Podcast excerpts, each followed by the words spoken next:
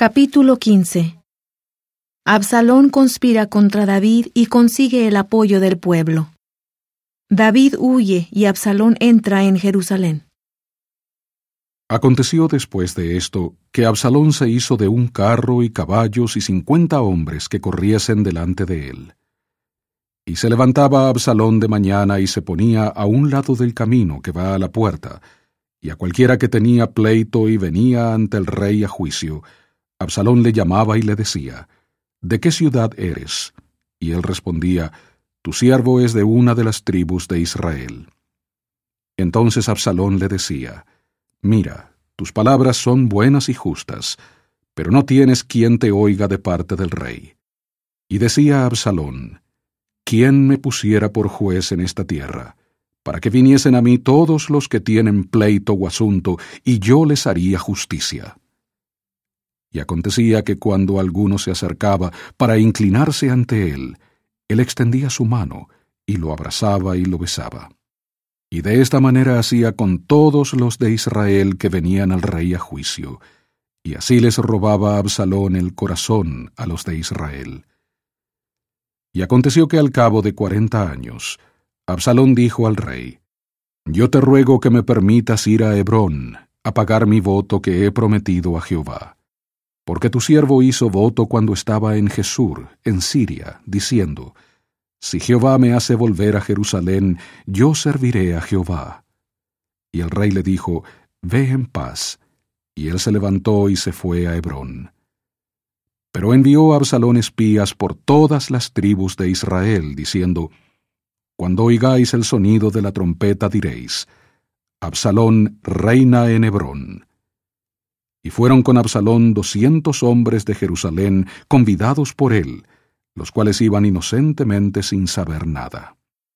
También Absalón mandó buscar a Aitofel, el gilonita, consejero de David, de Gilo, su ciudad, mientras ofrecía sus sacrificios.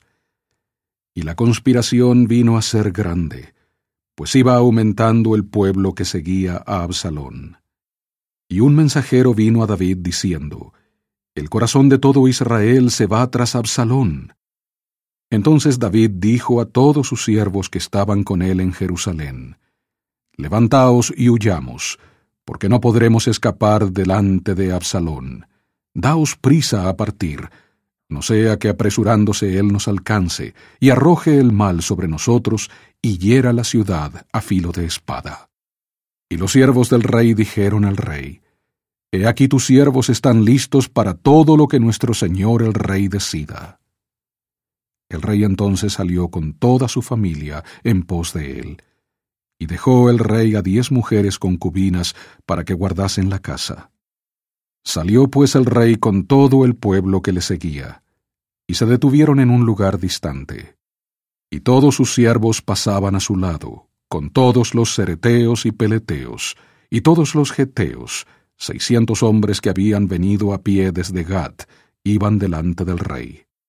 Y dijo el rey a Itai, el geteo, ¿Para qué vienes tú también con nosotros? Vuelve y quédate con el rey, porque tú eres extranjero y desterrado también de tu lugar. Ayer viniste, ¿y he de hacer hoy que andes de aquí para allá para ir con nosotros? Yo voy a donde pueda.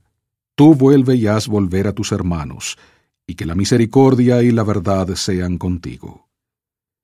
Y respondió Itai al rey, diciendo, Vive Dios, y vive mi señor el rey, que o para muerte o para vida, donde esté mi señor el rey, allí estará también tu siervo.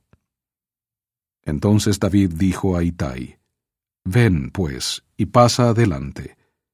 Y pasó Itai el Geteo, y todos sus hombres, y toda su familia. Y todo el país lloraba en alta voz, Pasó luego toda la gente el torrente Cedrón. Asimismo pasó el rey, y todo el pueblo pasó al camino que va al desierto.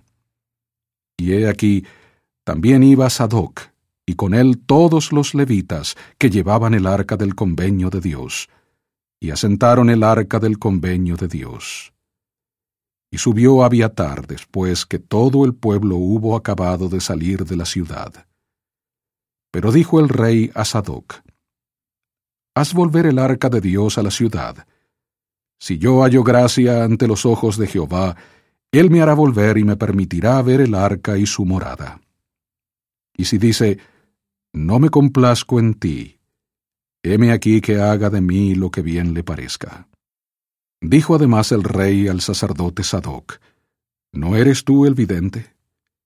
Vuelve en paz a la ciudad, y vuelvan con vosotros vuestros dos hijos, tu hijo Aimaas y Jonatán, hijo de Abiatar.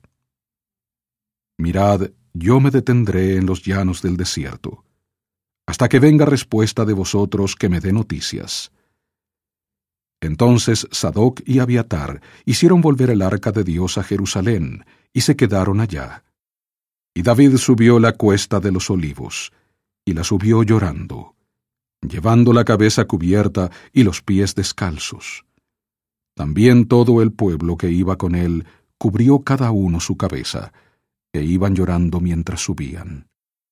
Y dieron aviso a David, diciendo, Aitofel está entre los que conspiraron con Absalón. Entonces dijo David, Entorpece ahora, oh Jehová, el consejo de Aitofel. Y aconteció que cuando David llegó a la cumbre del monte donde se adoraba a Dios, he aquí Usai, el arquita, le salió al encuentro, trayendo rasgada su ropa y tierra sobre su cabeza. Y le dijo David, Si vienes conmigo me serás una carga, pero si vuelves a la ciudad y le dices a Absalón, Rey, yo seré tu siervo, como hasta aquí he sido siervo de tu padre, así seré ahora siervo tuyo. Entonces tú harás nulo el consejo de Aitofel. ¿No estarán allí contigo los sacerdotes Sadoc y Abiatar? Por tanto, todo lo que oigas en la casa del rey, se lo comunicarás a los sacerdotes Sadoc y Abiatar. Y he aquí que están con ellos sus dos hijos, Ahimaas, el de Sadoc, y Jonatán, el de Abiatar. Por medio de ellos me enviaréis aviso de todo lo que oigáis. Así fue Usai, amigo de David, a la ciudad, y Absalón entró en Jerusalén.